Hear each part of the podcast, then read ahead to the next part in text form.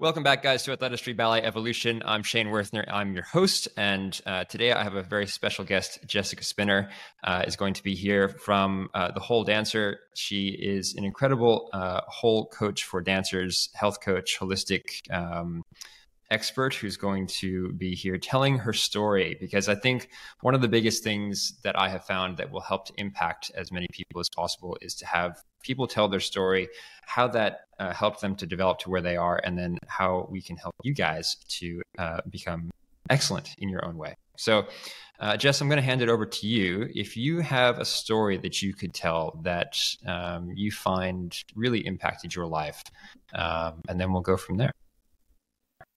Sure. So, I have a lot of stories, but I'm going to focus on one that actually happened after I stopped dancing and was beginning to heal from my dance experience. I uh, I stopped very abruptly. I I had been pursuing dance, uh, looking for my next professional job, and commuting from Long Island, where I'm from originally, into New York City, and taking class at Steps every day, and going to open auditions, and trying to get freelance work, and all of that while simultaneously working back from an injury and just struggling in pretty much all areas of that pursuit. And then I applied for this retail job. And for whatever reason, when I got the job, I just was like, okay, I'm not I'm not dancing anymore. There at the time really didn't feel like there was much thought in that process. But getting this job and stopping that pursuit of dance led me to pursuing uh, yoga and other forms of movement that did not involve a mirror. And for me, that transformed my relationship to myself. It later transformed my relationship to dance. Um, and it really did lead me to where I am now and the work that I do with dancers now. Yeah, that's a that's a really interesting um, point, actually. And now, uh, when let me let me bring around maybe to something that I that I experience in in dance, it becomes very um, obviously self critical, right? Because we're we're staring at ourselves all the time. Um, we're basically in in the studio you know half naked you know in tights and, and very form-fitting clothing uh, we're being judged not only by ourselves but by our peers and by someone at the front of the room who is also looking at us and saying oh that's not good enough do it do it more like this right and uh, I remember when my wife retired from dance and she um, became a uh, front of house staff at the Queensland Performing Arts Center here. And she had this massive realization around ballet not being everything and not being the the be all and end all of life that there are actually people outside of the dance world who don't think about dance at all that there's not you know it's not doesn't even come up for them in their daily mm-hmm. life and they're not thinking about how they look in their clothes. You know are they going to have an aesthetic line that day and is, are their knees going to be stretched and are they going to be turned out and you know does does their body look right or whatever. And they're just going through their day and trying to make as, as much of an impact as they can in their own in their own personal way. Uh, and so that you know for for you was that kind of was that part of it? Like did you find that moving away from that that um, hypercritical space of just being in front of the mirror just kind of removed all of that uh, that stress from from that element? Yeah. When i was pursuing dance uh, i did some yoga but i was doing bikram yoga which was popular at the time and was in front of a mirror as well and was like pretty much the most um, self abusive form of yoga one could find. Yeah. Like the teachers were harsh. They would say nasty things to students and like make comments about food and bodies. And I was like, oh, like, hmm, this is normal to me.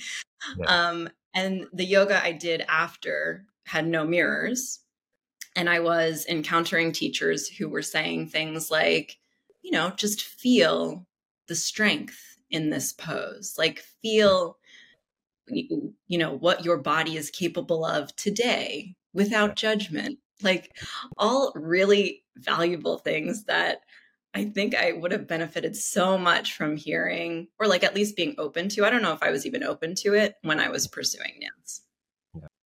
Yeah, it is. It is interesting how that happens. We become very stuck into, uh, again, like this hypercritical space, and and just just um, breaking ourselves down on a day to day basis. When sometimes, and I think I experienced it in retiring from dance, that when I would go in and just take a class on my own, how nice it felt to just indulge in a plie and, and a tendu and no stress around, you know, am I going to be accepted today for the work that I put forward? Is this going to be good enough for the people at the front of the room who are watching me dance?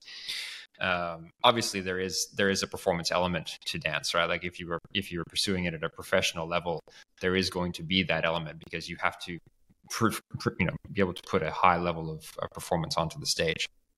But at the same time, if we're not enjoying it, if we're not finding our own exploration of movement, then realistically, what's the point? Because it's not art anymore. You know, there's there's no art to it. Then it's then it's just you know it's just a sport. We're just looking at it. Okay, I'm just going to attack this movement, and however many turns I can do, however high I can get my leg, like you know, it's a it's a completely um, non-artistic process.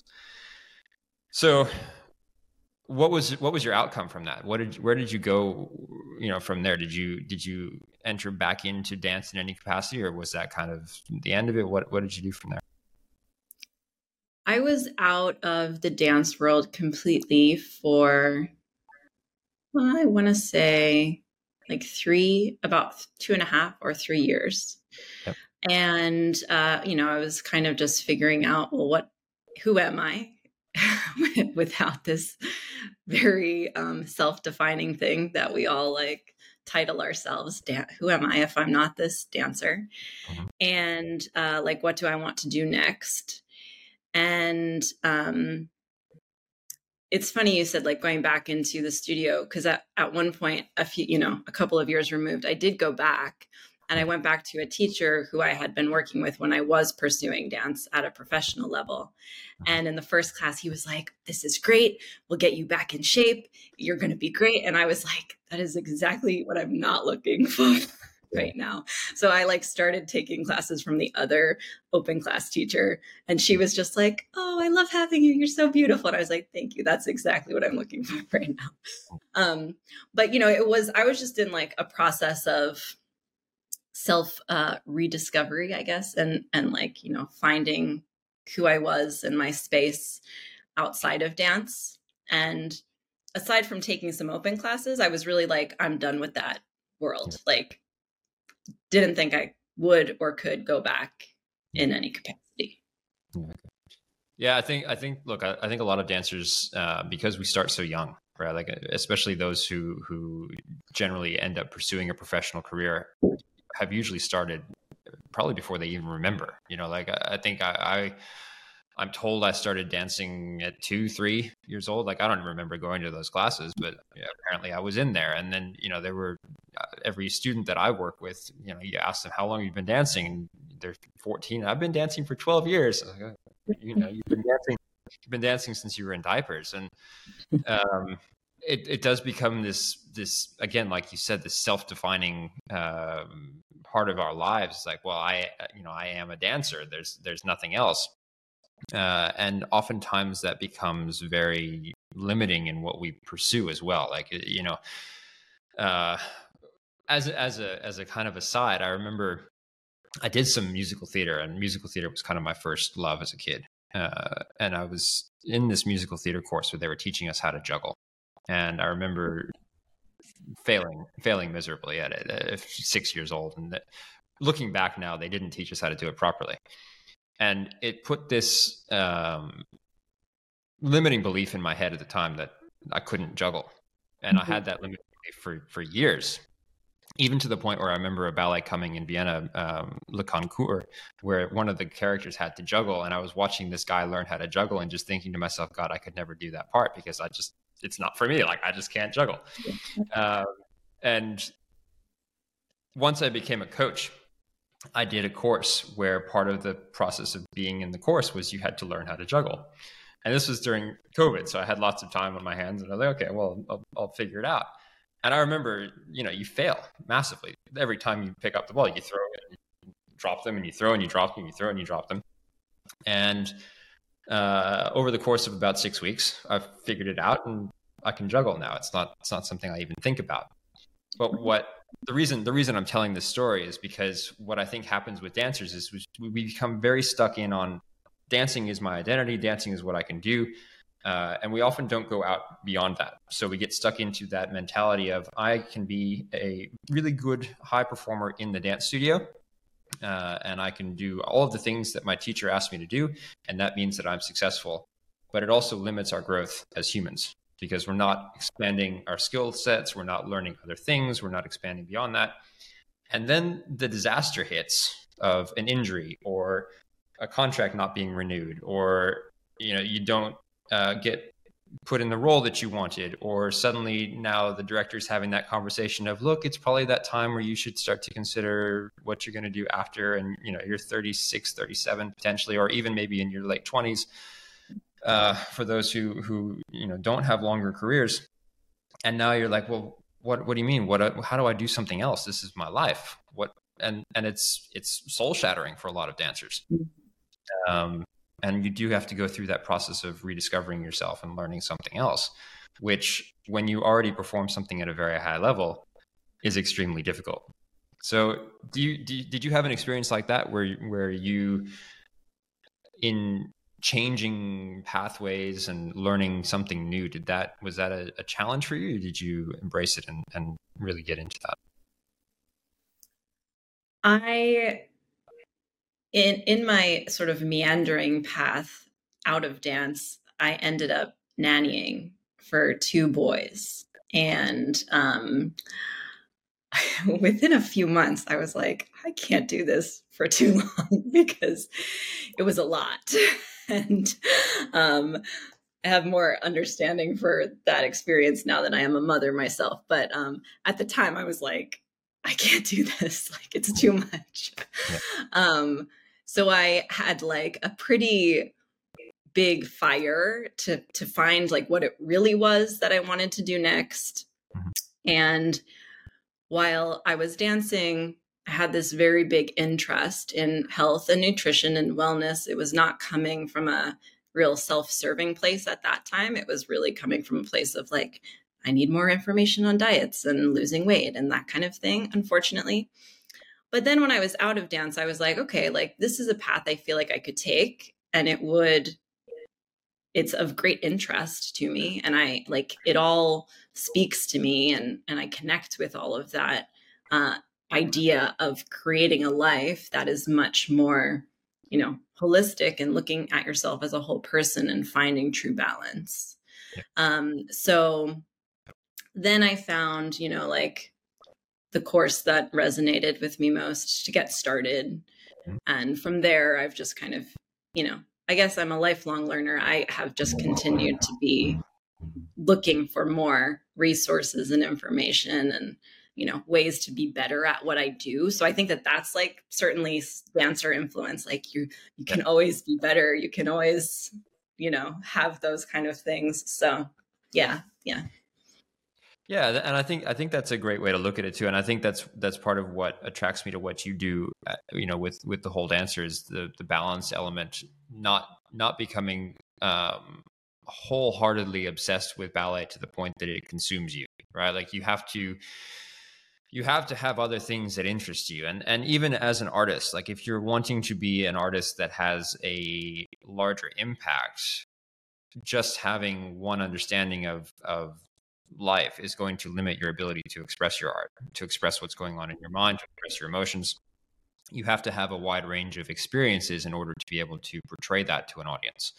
So putting yourself into a position where, you know, even even if it's just as simple as finding you know books that are interesting to read or or movies that you love to watch you have to you have to find time in your life to be able to do those things otherwise you know you're, you're so you're so obsessed with the perfect tendu that you know you're not you're not actually developing anything else.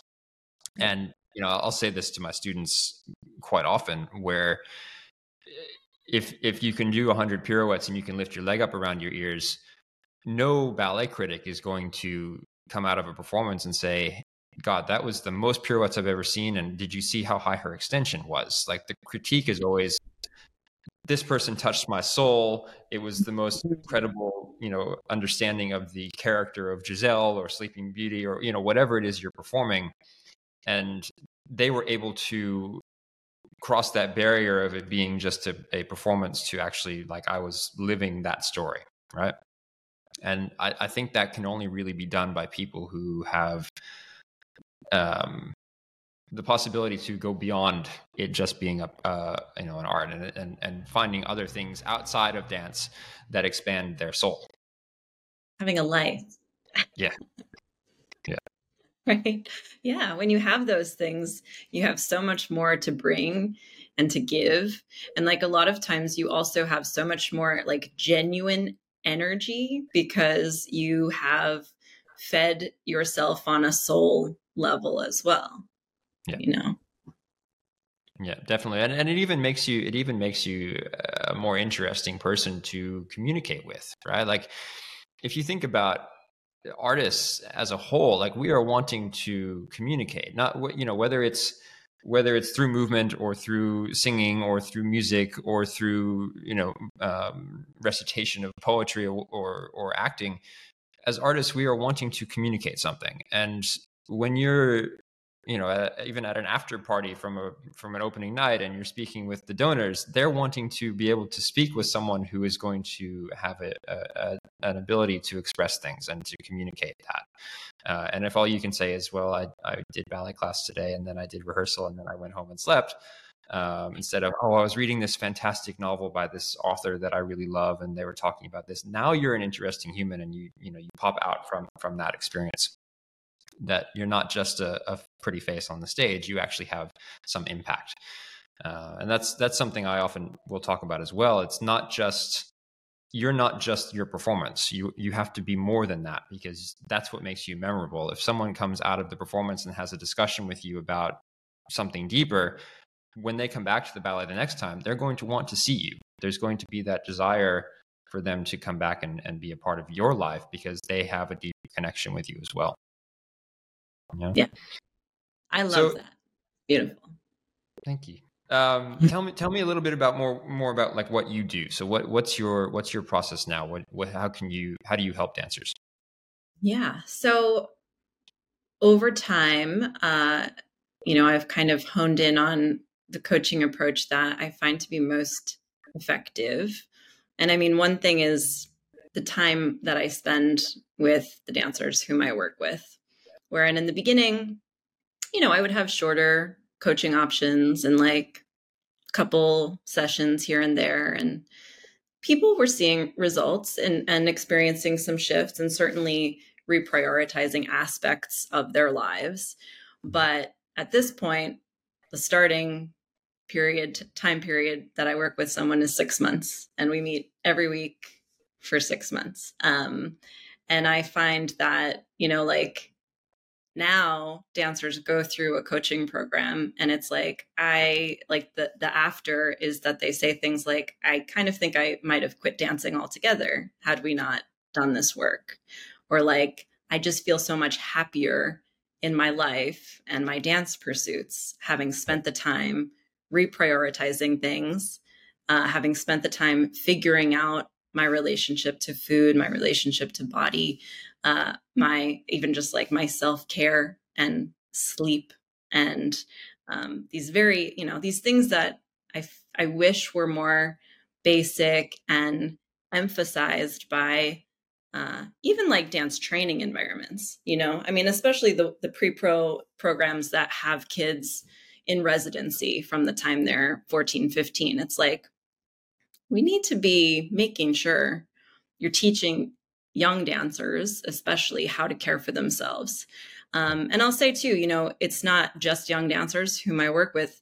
It's a lot of times like dancers in those early years of their career where the stress kind of just skyrockets and they're in that phase of like i must prove myself now i really must prove myself you know i have to show that i am worthy of keeping this job or worthy of getting to the next stage um, and so it's like helping dancers at all of these phases of career and training to truly do the things that are going to help them excel in the studio.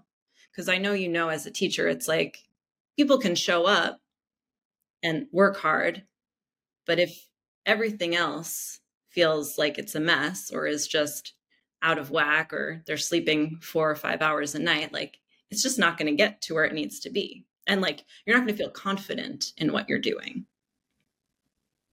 And I, I think I think that is something that um, does concern me with a lot of the programs, uh, especially here in Australia. I don't know really what it's like in the states at the moment, but uh, here in Australia, a lot of the what what they call full time programs are in schools that are private schools. So it's not they're not necessarily attached to a company. They're you know they're smaller smaller dance schools that have um, dancers who are basically doing distance education. So their their education is kind of up to them. Um, they're not in a classroom environment. They're not even necessarily working with a tutor. It's you know they're on a screen watching videos and then submitting reports. And the studios look at it like, well, if we're going to have a full time program, then that means it has to be full time. So a lot of these kids are there from eight forty five in the morning until eight or eight o'clock at night, six days a week, um, and that leaves Sunday for homework, and then they're back in again on Monday, and you know going back to what we were talking about with balance and being able to explore other areas of your life and skills there's no time for that mm-hmm. there's not even really time to practice outside of a class. Like i think a lot of the growth that i experienced as a dancer didn't come from the classroom experience. It, it came from me going back in at another time you know after class was over and just kind of working on tendus or working on something that i had been practicing in the class but wasn't working and then going back and revisiting the corrections or revisiting what I did you know outside of having that person judging me at the front of the room right? Like taking it for my own practice. And so you know I'll, I'll, ask students are you you know are you watching videos? Are you reading books? Are you doing stuff outside to to help to develop your craft? And a lot of the the, the times the answer is well i just don't have time because I'm here 12 hours a day and then I go home and I crash and then I get back up and I do the same thing. And Sundays it's like cram, cram, cram, let me get my homework in and then back in on Monday. And so I, you know, for me, I feel kind of like the onus is on the studios to schedule better, to create better, um, more holistic environments where, look, we don't need to be doing 12 hours of dance a day. We can have a good chunk of time that is dedicated to other other activities. You know three four hours a day of dance is enough especially when you're doing it at a very very high level and it's intense enough you don't need to be doing more than that and and especially for younger dancers you know i was talking with uh, jennifer milner and she basically said the the status now the the, the best um, practice is that we should be doing the same number of hours per week as age of student right? So if you're if you're 14 years old, you shouldn't be doing more than 14 hours of dance a week. You know, you don't need to be doing 60 hours in the studio. It's not necessary. It's actually going to be harmful. Yeah. So I think a lot of that balance, and I'm sure you would you would be hearing this with your with your clients as well. It's like, well, where do I fit it in? How do I fit in that time? So, do you have a, a I don't know some key things that you would suggest to young dancers? Like, how do you, how do we find that balance? How do we make those those yeah. uh, those things come together. Yeah. I mean, the situation in the states with that kind of training is is quite similar. In a lot of cases, it is that like eight to eight, and they have two hours in the afternoon or something where they can have lunch, and and that's about it. Um, but I think there are enough training programs in the states that there are those that are not going to that extreme. And the tricky part is that I do often work with dancers who are already in a program like that. And I'll say to them, like, I think we could find a better place for you to be training. It's just not always an option, right? Especially like some midpoint in their year, their year of training. Yeah. Um, so it is looking for the ways that they can, especially as students, where like they're the paying customers, right? Where they can push back and say like, oh, these extra classes I'm not able to attend on this day. You know, I, I really do recommend that they advocate for themselves and be really honest with, you know, if I'm going to be d- dancing this much and trying to also do homework, then I can only sleep six hours. Well, we are not actually doing what's best for the end goal, you know? So it is sometimes, I think, big decisions and like, you know, making hard choices. Dancers get very attached to their training environments, I think, you know, at varying points in, in career and training where the sometimes it's very young that they just get attached and they don't want to leave because of the friends and you know all the i get it all the things um, but sometimes it's later or it's because this training program has such a high uh, level of um, status and um, you know respect in the dance world well just because we we all know that just because a place has high level of status and respect does not mean that they are the places that are doing what is best for especially their young dancers or their students. Uh, so sometimes it's a matter of that and being like, okay, like I get it, I get it, I I know, uh, but there is somewhere else that we can go, or there are these ways that we can create some space for you, and then it's like maximizing your time. You know, like when if you're going to be still in that program okay what can we do? Or like what help can we ask for? Uh, what uh, investments can we make in things that are going to help make our lives easier um, or just like enhance them a bit. And, and looking for all those opportunities because a lot of times when we're in it we don't see it. And as an outsider i often will talk to someone once and be like okay i can see like 20 ways we can improve this situation you know? I, th- I, think i think that's really important. I think you know as, and especially um also finding priorities right? Like we have to we have to time is often unless you're really scheduled into a class and you're scheduled 12 hours a day time is not necessarily the problem. Sometimes it's just the priority right? It's like i need to prioritize prioritize my sleep. I need to prioritize getting my work done. I need to prioritize making sure that i am eating healthily throughout the day and not starving myself. Um, yeah. you know those those things are all excessively important and if we if we don't put the priority where it needs to be then there will be there will be the tax that will come eventually, right? Like you're you're eventually going to pay mm-hmm. for for not prioritizing those things, and yeah. that's, that's then where we either end up injured or having to take time off for for mental health or, or struggling in in some capacity like that. So yeah, I think I think it's really important to be able to sit down, especially with someone like you or, or, or me, and have that discussion of, look, these are the things that I need to prioritize right now help me, help me advocate. And I'm a big, um, a big proponent of that. I think we have to help dancers, especially the younger ones, because it is scary. You know, it's scary to go to a director or a teacher and be like, "Look, I'm struggling right now. I need help with this." Right? I remember, um, well, you you know what Kirov was like. You know what Madame Beningradova was like. She was she was creepy. Um, she, she could she could take it out on you. And like I know, like I'm sure half the stuff that she said in Russian that was translated back to us was much much meaner than the translation that we received.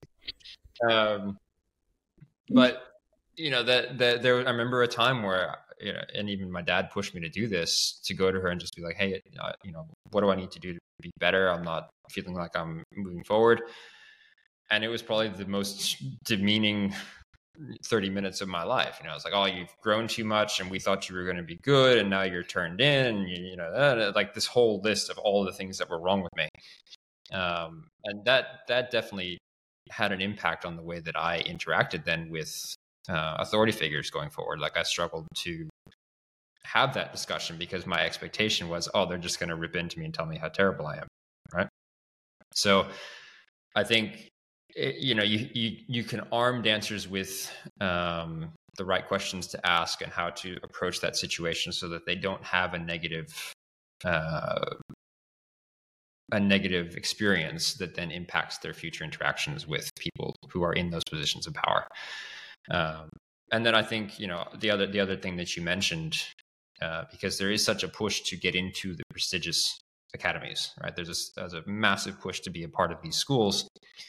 Uh, and I think something that is very important to understand is that just because you went to a school, just because you graduated from that school, does not mean that you will progress to that company, right? Um, the the amount of dancers that get hired from the schools that are attached to companies are nowhere near the amount of students that those schools produce. So, one of the things that I will always say is find the school that's right for you. Find the school that resonates with who you are. Find the, the you know the teachers that you trust. Talk to the students and the parents of people who are attending that school first. Like reach out and most of these schools have you know resident advisors and, and, people that you can just reach out and be like hey are there any other kids that might, i might be able to talk to or connect with yeah. um, if you get an offer from a school and you just don't know reach out to the parents because the parents will tell you the the truth more, more often than not i remember my mom getting on the phone with uh, Rory Hohenstein's mother for hours and hours and hours and just discussing like what's it like to live there at Kirov? Is it worthwhile to send him to board? Should we do it now or should we do it in four years? a little bit older. Um, and I, I think that made a massive impact in the fact that my parents ended up moving and then I wasn't alone in DC. They were there. They were they were you know there to support me, take me home, feed me, make sure I was getting my homework done. Um, and I think as a result of that, I ended up having a much more positive experience than maybe the kids who were boarding at school and struggling and not having this, that same level of support. So I think it is important to do the research. Don't just go to, to a school because it's got the name and then yeah, fall apart later on. I love that you said that because I do think, I mean, just the other day, a mother said to me, like, what do people do if they don't have someone to ask these questions to? Like, like she was asking me about you know various companies. And i was giving her insight based on what i know and then you know what clients who are currently there have told me or clients who were there a year you know that kind of thing. And you have to look you have to i mean it's easier to get it now the information and the insight right? Because like the internet helps obviously um, and social media. And I, i'll even tell dancers like if they get an offer a job offer from a company like reach out to a few dancers who are currently there and be like, yo, can you tell me a little bit about what the actual vibe is like? And like different dancers or like dancers who have been there again, like recently, or if you have any friends of friends, you know, like you have to seek out that information because it's not worth it to go in blind and then find out, you know, this environment feels awful for me. It's incredibly stressful the boarding thing, right? Like if it's a teenager boarding and they're stressed out by the environment, it's a recipe for all kinds of, you know, eating issues and mental health challenges and all of that. So, yeah, definitely look for those people that might have greater insight and and like crowdsource and get like you know different perspectives as well. Because you'll talk to some parents and they'll be like oh yeah it's great. My kid loves it. And you know i sometimes chime in when i like hear really negative things about a place and parents are like no it's amazing. And i'm like okay the training is good. We can all agree on that. However the yep. environment might not be right for your kid. So proceed with caution and uh, look everyone's different everyone's at a different point of, of, of personal development kids will hit different maturity levels at different times. You may have a 10 year old who's mm-hmm. ready to go and, and, and is on their way and like, let me get into that boarding environment. I'm ready. And then you may have a 15 year old who's like, no, I need more time at home. I need to have that support and that, that, um, that backup in case something goes wrong. So, you know, and I, I would imagine that most parents are going to know their kids well enough to be able to help them with that decision. But definitely reaching out, finding finding support, and I think it's amazing now that there is that not just from other parents, but from coaches that are, you know, obviously working and speaking with dancers consistently enough to be able to say, yes, I actually can put you in touch with someone else, or I have had this this said to me, and you know, these are the things that I've been hearing. This is what I know about this place. Um, I, I wish that you know the schools would start to integrate a bit more with the coaches as well, right? Because I think we we in in a in a kind of strange way often end up being uh, underground in in many uh, capacities where the, the students are afraid that if they come to a coach outside that they'll get in trouble from the school and the schools often shut down any type of outside contact with coaches because oh we don't want you getting bad information when in reality if the if the coaches in the schools were more collaborative we would have a more insight into being able to help you know uh, prospective students go in the right direction. Uh, and then the schools would also be able to have that open discussion with us about well this is why this is happening here or this happened because of this. And then it, it becomes a much more um, community based environment as opposed to like this locked down no we don't want to tell anyone what's going on inside the walls which always seems a little bit suspect it's like if we're locking down this environment why why what are you trying to hide what's what's being what's being pushed away right? so just to kind of um, i guess wrap things up if there were three things that you could say to a young dancer i guess let's let's separate this for the dancer who's training, and then also for the mm-hmm. dancer who's who's kind of transitioning into um, company life. What would be what would be like your top three things that they could utilize to help them get the most holistic approach towards that process? Um, young dancer who's training, I'm going to go back to sleep because it's like, I mean, you know, we all know the phones have created a, a much bigger challenge than you and I had as young people, right? Because, like, I don't know, I didn't have a TV in my bedroom. So there was like literally nothing to do in there except go to bed at a reasonable hour. like, I could read books, but I, I would fall asleep doing that. So, um, you know, separate from your phone, give your phone a curfew at like dinner time, usually, I say, like, put it away yep. and um, sleep and uh, look into a sunrise alarm clock because that's my favorite thing in the whole universe um, for improving your sleep and circadian rhythms and all of that. Um, try to figure out as a young person who you are outside of dance and the things that light you up outside of dance and make a concerted effort to do more of those things uh, whenever you are able. Uh, and then I think, you know, we get a lot of feedback and criticism, as we've talked about.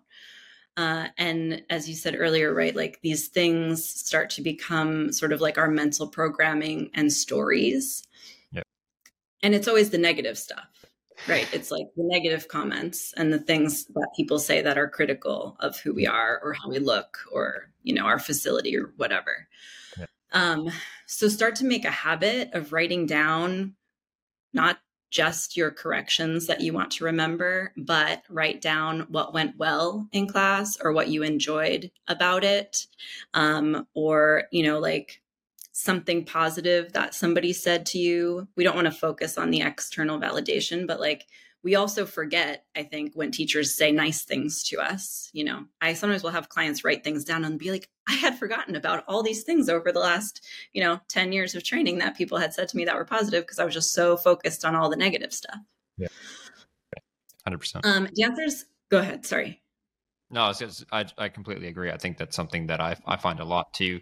Um, it, there's such a focus on on that negative uh, criticism that the the internal dialogue obviously we have a negativity bias anyway but that internal dialogue becomes much stronger.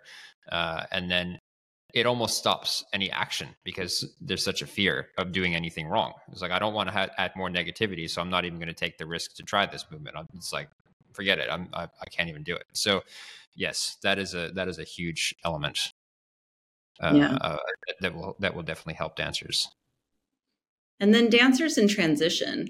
I think first, it's like you have to acknowledge that in life, change and transition, like moving to a new company, going to start in a trainee program, your first company job, like all of these things, just uh, in the gravity that we give them, are very stressful.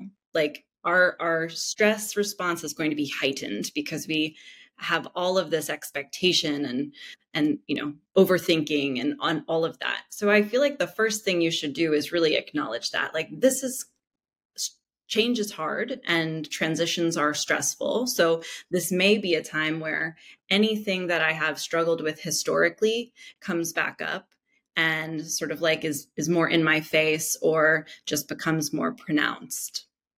Once you have acknowledged that ask yourself what are the things that will help me in this transition you know and very often the thing dancers don't do is actually seek outside support and you know it's like I, the amount of times i hear dancers say like i wish i had reached out to you a year ago i'm like Yeah, I know.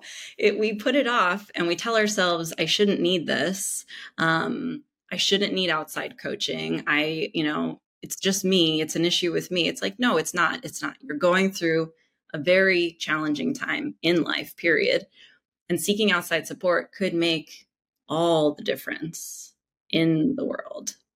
Um, and then I think in transition, stay connected to who you are and what it is about you and your authentic self that you love and can connect with in those moments where like you know you're being challenged by new people or new relationships or experiences and you know come back to yourself and the things that help you feel grounded. 100% i love that.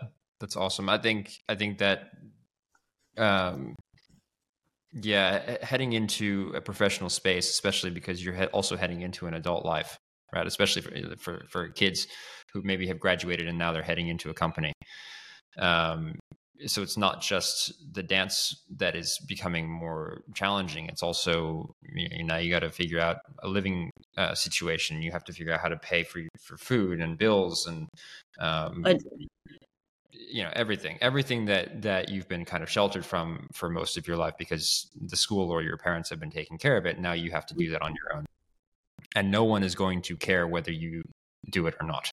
No one's going to take that extra precaution to make sure you're feeding yourself or that you're getting to bed at night or that you're not, you know, going and partying every night and going crazy and, and losing your head. That stuff has to be done by you. And so that last part that you said about, you know, staying your authentic self, keeping keeping that, it's incredibly challenging because there's so much new influence that you're dealing with. Plus add on the stress, plus add on all of the things that you're now having to figure out how to do um, I think if you can if you can have especially somebody in your uh, in your court that's going to be there to help you and support you through that process that's going to be able to pull you back and say hey look this is who you are. Like these are the things that we need to continue to focus on. Um, i think that's really important. So in that vein how can people find you? How can people uh, connect with you and work with you? What's the best way to to get in contact? Yeah. thewholedancer.com Instagram at the whole dancer. I'm pretty consistent across platforms with the name. Um, you can email me, jess at thewholedancer.com.